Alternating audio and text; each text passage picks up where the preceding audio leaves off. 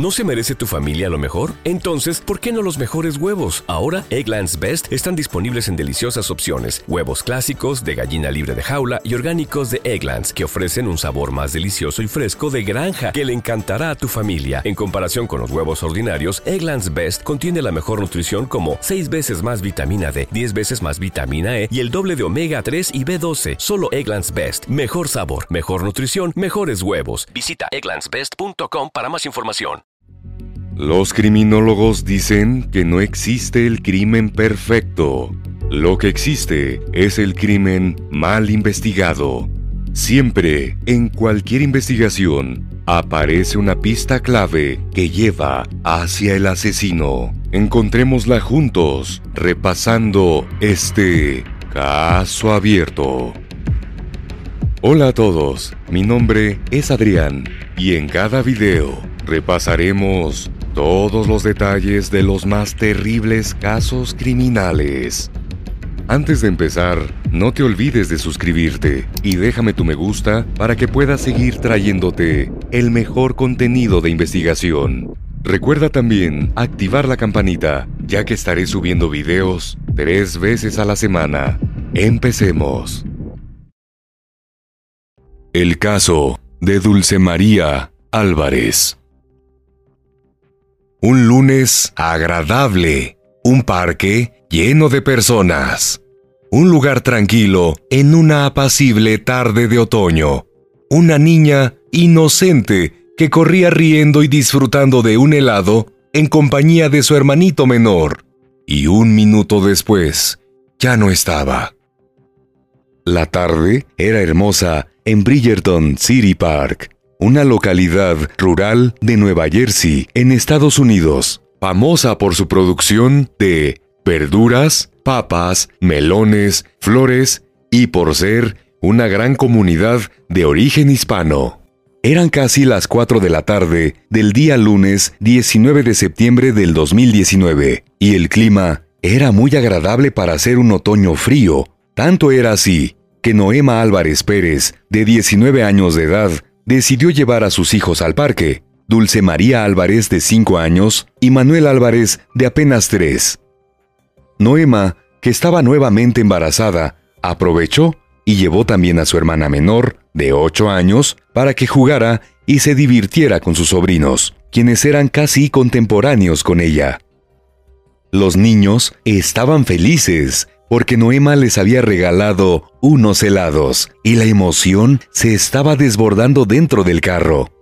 Noema se sentía bien, pero estaba cansada debido a la barriga cada vez más abultada.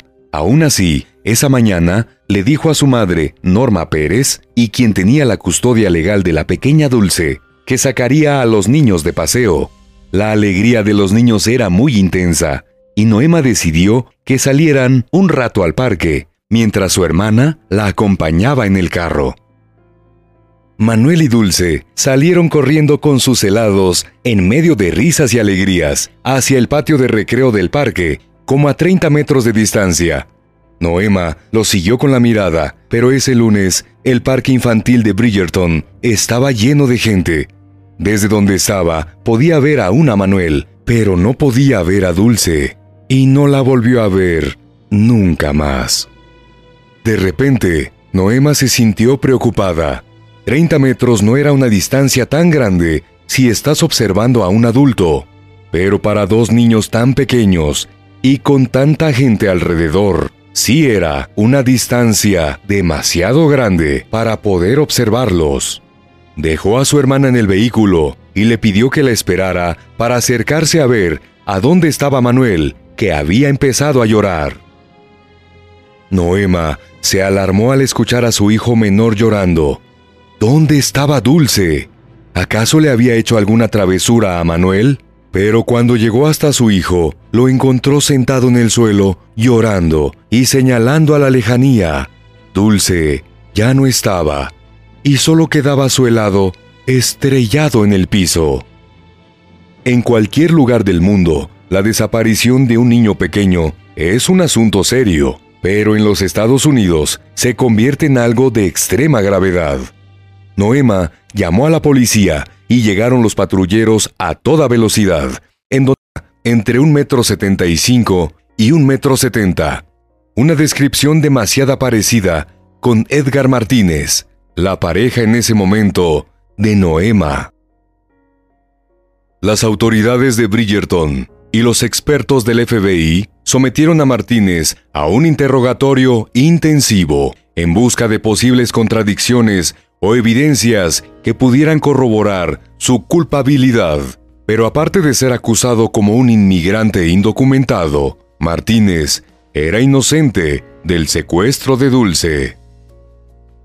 Descartando a Martínez como secuestrador, el boceto con el rostro del posible sospechoso era emitido a todos los medios de comunicación a escala nacional, junto con una imagen de Dulce, vestida con una chaqueta amarilla, captada por la cámara de seguridad de la heladería donde Noema les compró los helados apenas 20 minutos antes de su desaparición.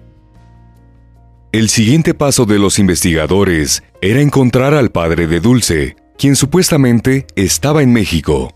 En todos los casos de secuestro de menores, con los padres separados, el padre o la madre que estaba alejado siempre era sospechoso, y en este caso, Edgar Pérez, el padre de Dulce, no era la excepción. Con la ayuda de las autoridades mexicanas, lo lograron localizar en México, pero luego de una serie de interrogatorios y de confirmar su coartada, fue descartado como sospechoso e inclusive, en los meses siguientes, publicó un video en YouTube en donde suplicó por el paradero de su pequeña hija.